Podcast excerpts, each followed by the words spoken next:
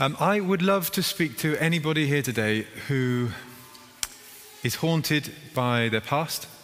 Maybe you've made mistakes in the past and you wish you could unmake them. Uh, anybody who would love to blot out your track record and you wish you could go back and rewind and do it all again. I'd love to speak to you if you had that sense, that you, if you could just press undo, that would be so good. If that is you today, then um, we have very good news in the Bible. I want to talk to you about the Day of Atonement. Atonement, this idea that you could have it covered over by God, you could have it wiped clean. And if it's not you today and you think, well, I'm not that bad, well, um, I haven't done anything that bad, uh, well, there will be people living all around you in the world who wish, wish that they could wipe the slate clean and start again. So, if only for their sake, why not listen carefully? But let's pray together. Father God, we pray that you would please help us. Please speak to us about atonement today, about having our slate wiped clean. And we long to know more about that. Fill in the detail and the color, we pray. And give us joy. In Jesus' name. Amen. So many of you will have a Bible. So would you like to turn to Leviticus chapter 16? That's on page 118, Leviticus chapter 16. The Lord spoke to Moses after the death of the two sons of Aaron, who died when they approached the Lord. The Lord said to Moses, Tell your brother Aaron that he is not to come whenever he chooses into the most holy place behind the curtain in front of the atonement cover on the ark, or else he will die for I will appear in the cloud over the atonement cover. This is how Aaron is to enter the most holy place. He must first bring a young bull for a sin offering and a ram for a burnt offering. He is to put on the sacred linen tunic with linen undergarments next to his body. He is to tie the linen sash round him and put on the linen turban. These are the sacred garments, so he must bathe himself with water before he puts them on. From the Israelite community, he is to take two male goats for a sin offering and a ram for a burnt offering.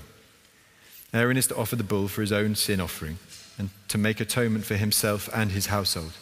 Then he is to take the two goats and present them before the Lord at the entrance to the tent of meeting. He is to cast lots for the two goats, one lot for the Lord and the other for the scapegoat. Aaron shall bring the goat whose lot falls to the Lord and sacrifice it for a sin offering. But the goat chosen by Lot as the scapegoat shall be presented alive before the Lord to be used for making atonement by sending it into the wilderness as a scapegoat. Aaron shall bring the bull for his own sin offering to make atonement for himself and his household, and he is to slaughter the bull for his own sin offering. He is to take a censer full of burning coals from the altar before the Lord, and two handfuls of finely ground fragrant incense, and take them behind the curtain. He is to put the incense on the fire before the Lord and the smoke of the incense will conceal the atonement cover above the tablets of the covenant law so that he will not die. He is to take some of the bull's blood and with his finger sprinkle it on the front of the atonement cover. Then he shall sprinkle some of it with his finger seven times before the atonement cover. He shall then slaughter the goat for the sin offering for the people and take its blood behind the curtain and do with it as he did with the bull's blood. He shall sprinkle it on the atonement cover and in front of it in this way, he will make atonement for the most holy place because of the uncleanness and rebellion of the Israelites, whatever their sins have been. He is to do the same for the tent of meeting, which is among them in the midst of their uncleanness. No one is to be in the tent of meeting from the time Aaron goes in to make atonement in the most holy place until he comes out, having made atonement for himself, his household, and the whole community of Israel. Then he shall come out to the altar that is before the Lord and make atonement for it. He shall take some of the bull's blood and some of the goat's blood and put it on all the horns of the altar. He shall sprinkle some of the blood on it with his finger seven times to cleanse it and, and consecrate it from the uncleanness of the Israelites. When Aaron has finished making atonement for the most holy place, the tent of meeting and the altar, he shall bring forward the live goat. He is to lay both hands on the head of the live goat and confess over it all the wickedness and rebellion of the Israelites, all their sins, and put them on the goat's head. He shall send the goat away into the wilderness in the care of someone appointed for the task. The goat will carry on itself all their sins to a remote place, and the man shall release it in the wilderness. Then Aaron is to go into the tent of meeting and take off the linen garments he put on before he entered the most holy place, and he is to leave them there. He shall bathe himself with water in the sanctuary area and put on his ordinary garments. Then he shall come out and sacrifice the burnt offering for himself and the burnt offering for the people to make atonement for himself and for the people. He shall also burn the fat of the sin offering on the altar. The man who releases the goat as a scapegoat must wash his clothes and bathe himself with water. Afterwards, he may come into the camp. The bull and the goat for the sin offerings, whose blood was brought into the most holy place to make atonement, must be taken outside the camp. Their hides, flesh, and intestines are to be burned. The man who burns them must wash his clothes and bathe himself with water. Afterwards, he may come into the camp. This is to be a lasting ordinance for you. On the tenth day of the seventh month, you must deny yourselves and not do any work, whether native born or a foreigner residing among you. Because on this day, atonement will be made for you to cleanse you. Then before the Lord, you will be clean from all your sins. It is a day of Sabbath rest, and you must deny yourselves. It is a lasting ordinance. The priest who is anointed and ordained to succeed his father as high priest is to make atonement he is to put on the sacred linen garments and make atonement for the most holy place, for the tent of meeting and the altar, and for the priests and all the members of the community. This is to be a lasting ordinance for you. Atonement is to be made once a year for all the sins of the Israelites. And it was done, as the Lord commanded Moses. This is the word of the Lord. Thanks be to God. The local primary school, I've noticed they have this system for rewarding the kids when they've been good and encouraging the naughty kids to do a bit better. So they, I didn't have this at primary school. Maybe some of you did, but they've got cards and you can, you're in like this neutral state. But then if you're good, you go bronze, silver, gold. And you can go to gold if, you, if you've had a really good week, and then you get a little sticker at the end of the week if you're on gold. And yet you can also go on to orange and red and uh, it seems to, in the classes I've seen, it seems to work quite well. You, you don't want to be the kid on orange. You really don't want to be the kid on red. That means you've been very naughty. And yet, the thing is, certainly in the school I've seen, uh, you get to Friday afternoon and it's all forgotten. Teacher goes home, you go home, come back on Monday morning, everything's been reset and everyone's back to neutral again. So, in a lovely way, if you've had a bad week as a kid, you're not on red anymore on Monday morning. You've got a fresh start. Wouldn't it be amazing if, if life was like that? If you, if you could genuinely just have this fresh start? Or if the people that I've wronged, if they could just forget about it? If the stupid things that I've done could just be forgotten? Wouldn't that be amazing? Well, this, this Day of Atonement is about that.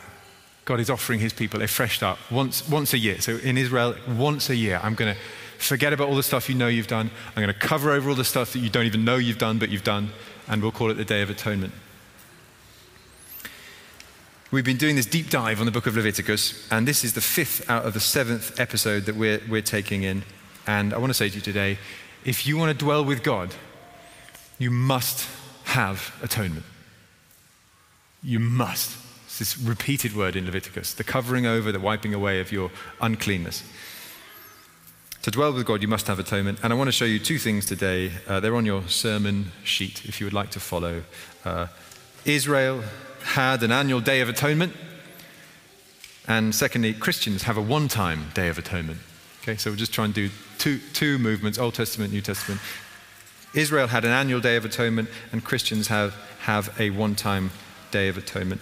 If you want a, a, a useful verse to summarize Leviticus 16, I think Uh, chapter 16, verse 30 is a good one.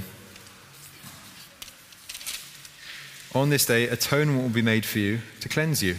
Then before the Lord, you will be clean from all your sins. See, it's got, the, it's got atonement, it's got on this day, it's got being clean from all your sins. And look, I've been looking forward to this sermon, this, this service together, it's a, it's a special moment because we're in the central section of Leviticus. And as we saw last week, that's actually the central book in the first five books of the Bible. That's like number three out of five. And I'm persuaded that Leviticus broadly divides into three sections. If you read through, you get these summaries where he's, he, the, the writer is rounding off what he's already said. And I'm persuaded that, that, that you get that three times. There, there are three main sections. I've put them there on your sheet Leviticus 1 to 7, that's when the offerings get invited. That's the big five that we spoke about. Leviticus 8 to 16, that's, that's where we're finishing up today. That's where the offerings are inaugurated. Remember Nadab and Abihu? They made their big mistake. They died. They were the priests. Then you get some seemingly random hygiene laws, but they were showing the meticulous care that was needed if you wanted to draw near to God. And now we're getting to the atonement that's provided in chapter 16. I think chapters 8 to 16, they do hang together. You get the reference to Nadab and Abihu, which binds it all together. You get a sort of summary at the end of chapter 16. So I think that this is the central movement in the book of Leviticus. And we're at the climactic sacrifice. And then next week we'll start on verses 17 to 27. And that's like the third and final movement in Leviticus. That's talking about how then shall we live. Suffice to say, right now, here, today, we're in the heart of the book. The biggest ritual described in the whole book is about to get described. We're going to go into the most holy place, as it were, and then we're going to go right out into the wilderness along with the goat. We talked about the big five sacrifices in Leviticus, but this is, this is, this is the giant one. This is the, the sacrifice to end all sacrifices. It sort of binds everything together. It happens once a year. Ready? Sort of feel like we're treading on holy ground, so I, I'm cautious but excited. Okay, so firstly, Israel had an annual day of atonement.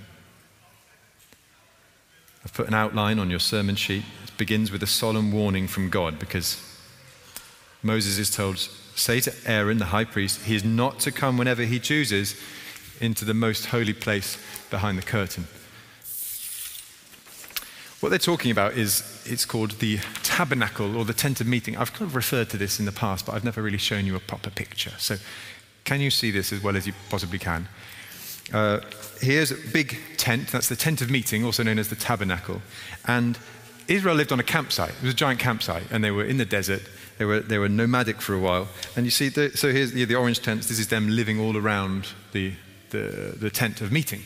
And I'm going to come a bit further so you guys at the back have a chance. Um, inside the tent of meeting, that's where God said, I'm going to dwell with you. And there were two rooms in the tent. So you've got the holy place, it's a slightly bigger one. That's where the priests could go to offer their sacrifices. Very important. But then you've got the most holy place. You see this bolt of light here? That's the Ark of the Covenant. You couldn't go in there unless you were the high priest and unless it was once a year. So this is what we're dealing with today. Today, that's you can go in, but you've got to be super, super careful. That's the most holy place, and it's only once a year. And as we've been seeing, let me try and stick this here. God is wanting them to dwell with Him. He's inviting them. He's giving them all the laws and the ways they can do it. But He says, Be careful. Tell Aaron he can't just go in there whenever he wants because it's the presence of God. So that's how the chapter begins with a solemn warning. Then you get drawing near to God, verses 3 to 14. Uh, so Aaron, he, had, he was the high priest. He was, remember, he looked amazing most of the time. He had like the, the silken woven embroidery stuff on him. He had like robes, ephods. He had gemstones on his chest and a gold plate on his forehead. So incredible in the middle of the desert. But once a year, just tell him to wear some linen. Just like plain linen. It even talks about his linen underwear because like, I think he's supposed to be really humble. He's just going to come before me as an ordinary man. And then should we pick up the story at verse 6? Aaron is to offer the bull for his own sin offering to make atonement for himself and his household. Then he is to take the two goats and present them before the Lord at the entrance to the tent of meeting. He is to cast lots for the two goats, one lot for the Lord and the other for the scapegoat. Aaron shall bring the goat whose lot falls to the Lord and sacrifice it as a sin offering. But the goat chosen by Lot as the scapegoat shall be presented alive before the Lord to be used for making atonement by sending it into the wilderness as a scapegoat. Two goats, right? They're the main two animals to have in mind. Two goats. I can almost imagine them here. I went on holiday and I visited this little farm and they had two cute goats, and I couldn't help thinking, huh, it's like in Israel. Uh, mega cute, but one of you is going to die. That didn't happen on my holiday, don't worry. But um, two goats, they're really significant on the Day of Atonement. This is actually where we get the word scapegoat.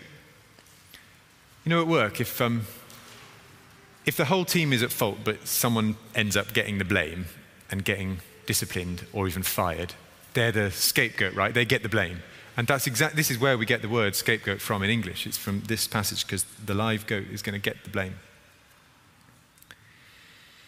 Aaron first makes atonement for himself and his household, then for the most holy place in verse 16, then for the tent, and then for the altar. Kind of weird, this. I had to read it a few times. He's, he's making atonement for the objects as well as for himself and his family and then for the people.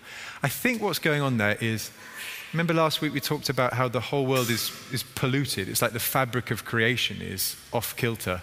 So I think what this is saying is because of sin, because of human uncleanness, like even the very objects that surround us are part of the fabric of creation. So that's it's kind of it's a whole creation view coming into play there. But then at the heart of the chapter is atonement from God. So one of our goats has died. Poor goat. And his, his blood gets sprinkled around the altar. So Aaron goes in and he, he sprinkles it symbolically to cleanse it. It's like this super spiritual detergent. And he's even allowed to go into the most holy place. And then in verse 20, this happens. When Aaron has finished making atonement for the most holy place, the tent of meeting, and the altar, he shall bring forward the live goat. So here's our remaining one. He is to lay both hands on the head of the live goat and confess over it all the wickedness and rebellion of the Israelites, all their sins, and put them on the goat's head. He shall send the goat away into the wilderness in the care of someone appointed for the task. The goat will carry on itself all their sins to a remote place, and the man shall release it in the wilderness. So, two hands are laid on this poor, poor animal you don't always get two hands in Leviticus, but here, two hands pressed on its head. And do you know what it says? All their sins transferred onto it.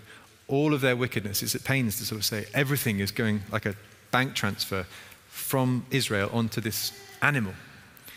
This is very important because here, this is where we get the idea in Christianity that you, so, wow, would, would someone be able to transfer all of my guilt and wickedness onto themselves? That, I mean, that sounds gruesome, but, but sort of attractive if I could get rid of all my mistakes. So that's where it's coming from.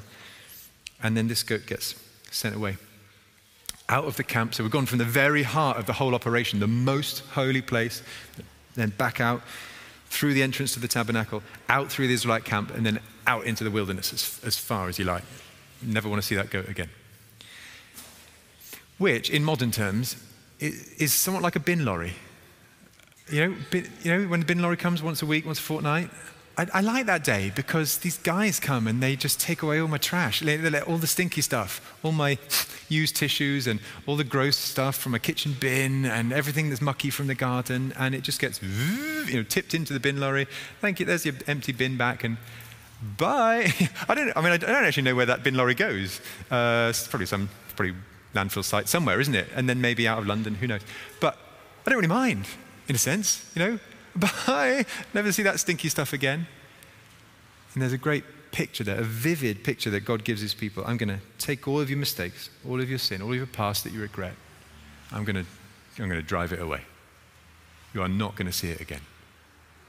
Wow. It's supposed to be this vivid thing for Israel. Both the goats matter. You have to have the blood. But God is then gives them this picture. It's gone.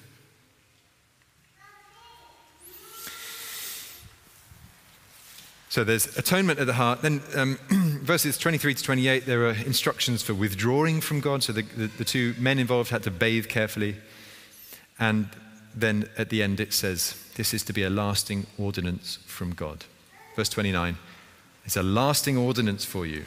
On the tenth day of the seventh month, you must deny yourselves and not do any work, whether native born or foreigner residing among you. So this is the Jewish calendar. That, that's for us September, October, that's when the Jews still celebrate the Day of Atonement. It's called Yom Kippur.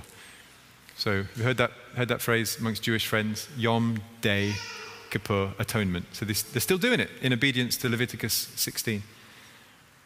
Because on this day, verse 30, atonement will be made for you to cleanse you. Then before the Lord, you will be clean from all your sins. So that's what happened. Israel, they had this annual day of atonement. It's very somber, it's very serious. And you might be interested in drinking it all in. I imagine there's a few of you thinking, what? Uh, what is all this very involved ancient ritual and, and religious detail? What's going on?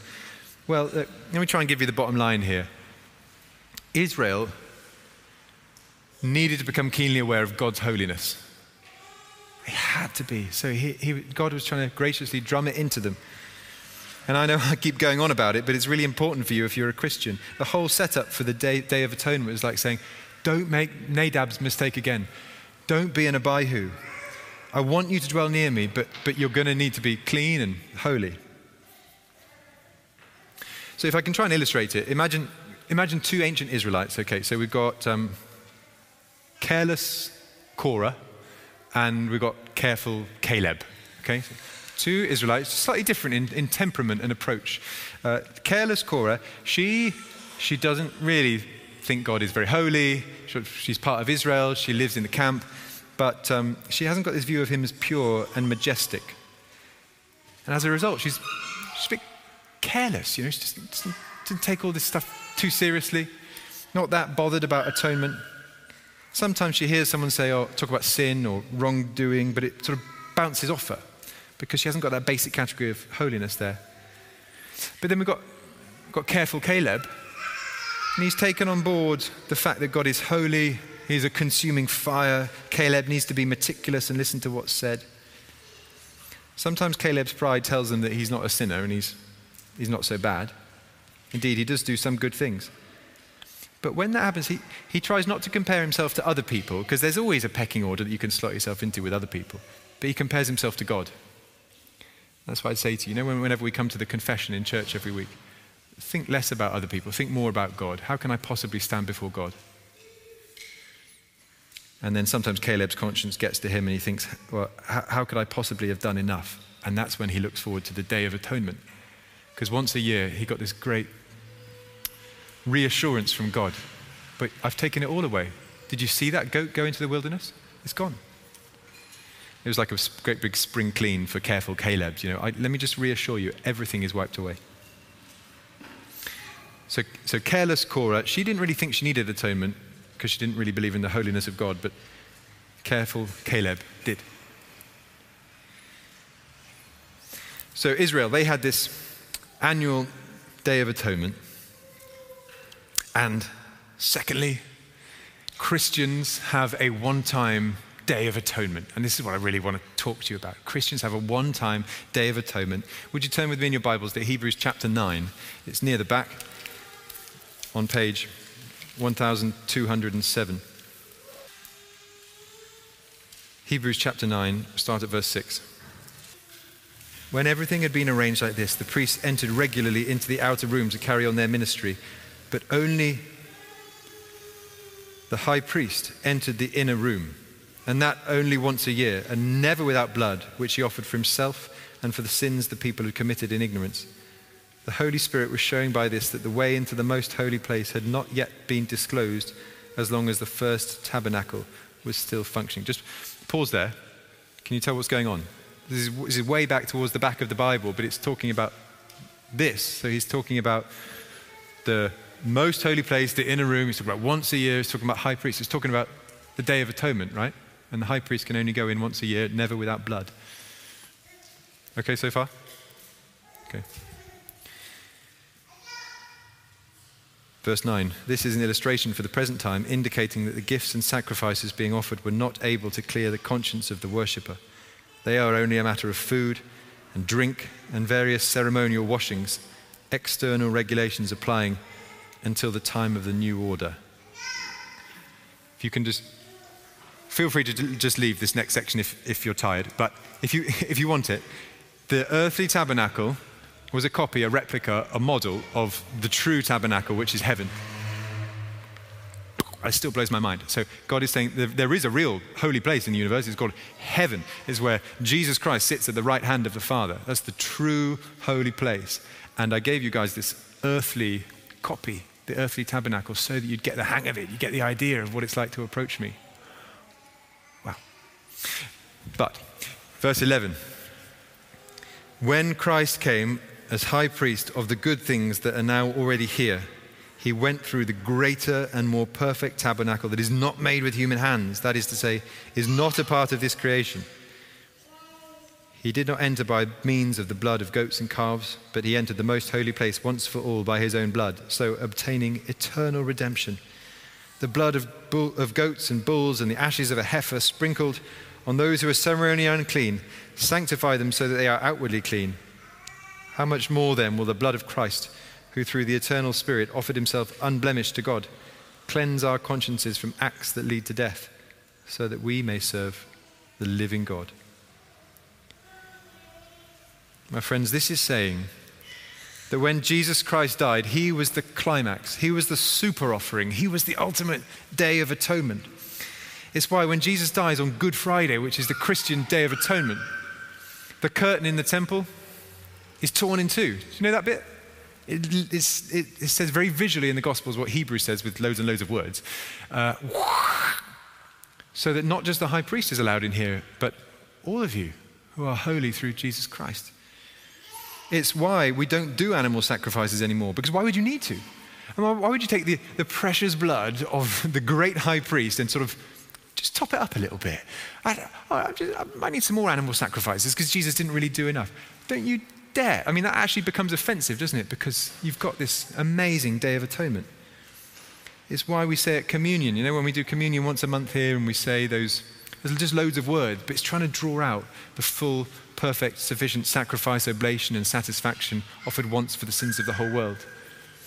It's why we include the word propitiation, because that old fashioned word is the theological hook. It's the, thing, it's the thing that says God's wrath is satisfied as it gets poured out on these innocent animals, and they're the substitute for our sins. It's why we don't celebrate Yom Kippur. I mean, that's not really a thing, is it? We're not really looking forward to that in September, October, but we look forward to Easter every year because that's the Day of Atonement. It's like a, endless, um, a never to be repeated, one time game changer. Look, um, if I can put it this way, hopefully this is not from the sublime to the ridiculous.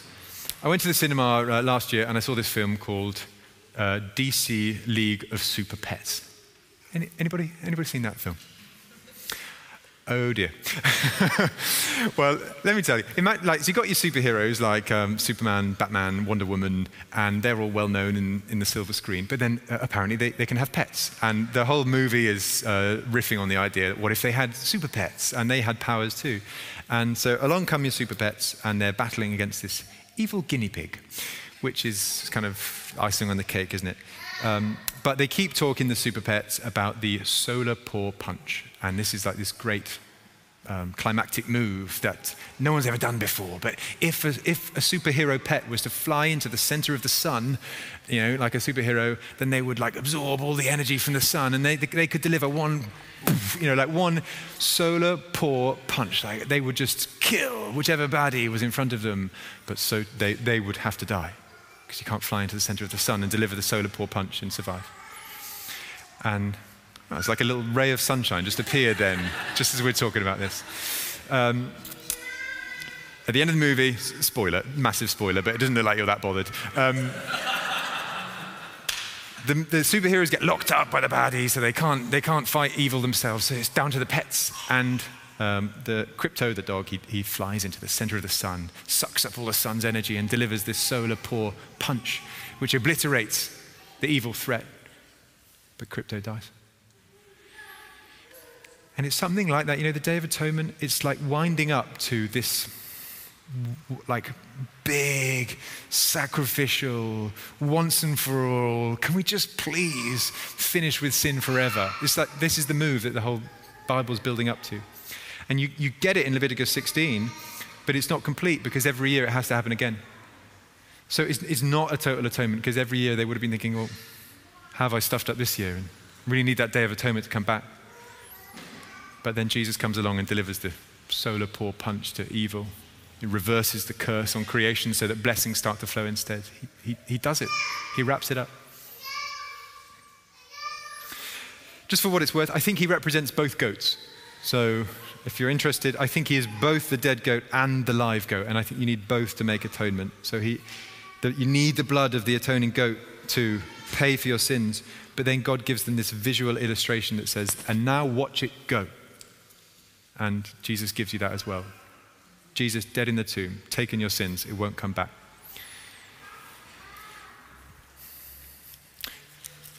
Let's try and wind this all up, shall we? Christians have a one time day of atonement. What does it mean for us? Well, I think it means that a Christian will be clean and humble and obedient.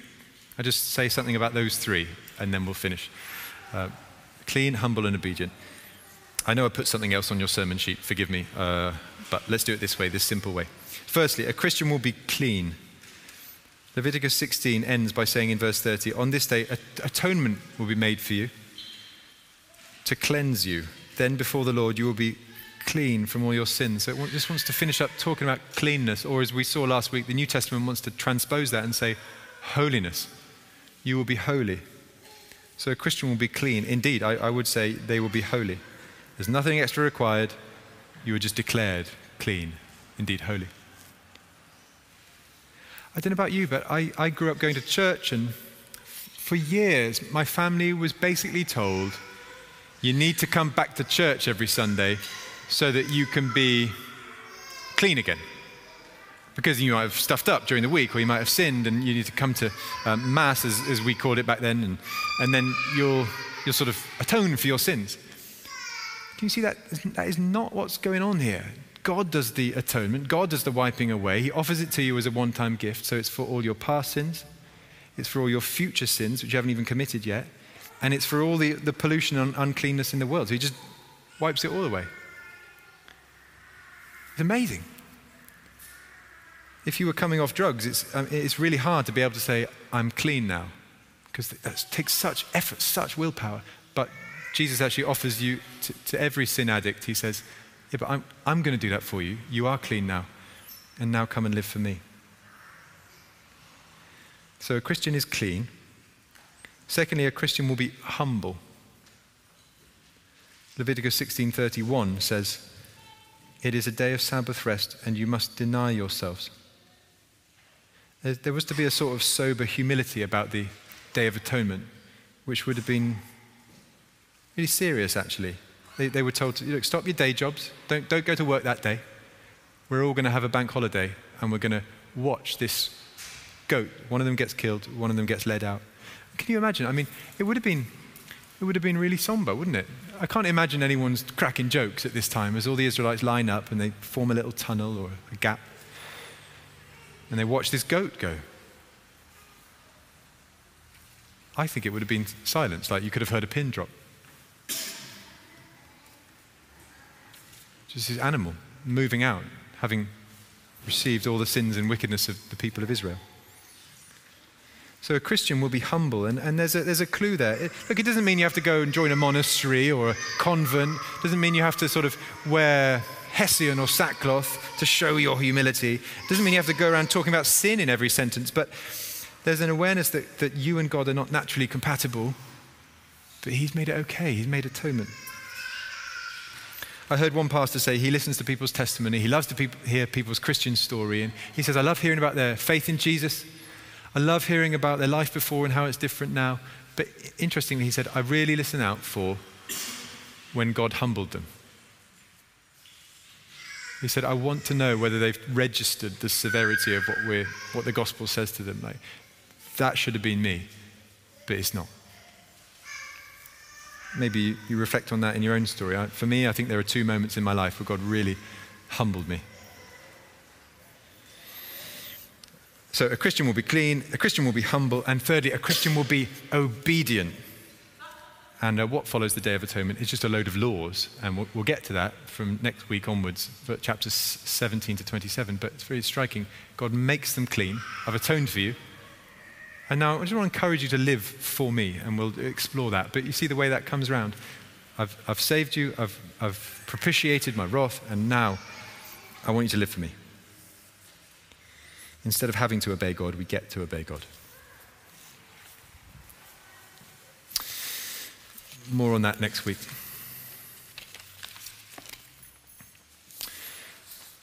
I'd love to finish by um, reading with you the first verse of our last hymn. Do you have that? And can it be? And it's, it's printed here on your sheet. So I suggest that this is our closing prayer today. So we're just going to read the first verse, um, and can it be, all the way down to shouldst die for me. And this is, this is our prayer to God, the, the amazing wonder of having an interest in Jesus' own blood. You ready? Can you see it if you want to join in? Let's pray together. And can it be that I should gain an interest in the Saviour's blood. Died he for me who caused his pain, for me who him to death pursued. Amazing love, how can it be that thou, my God, shouldst die for me? Amen.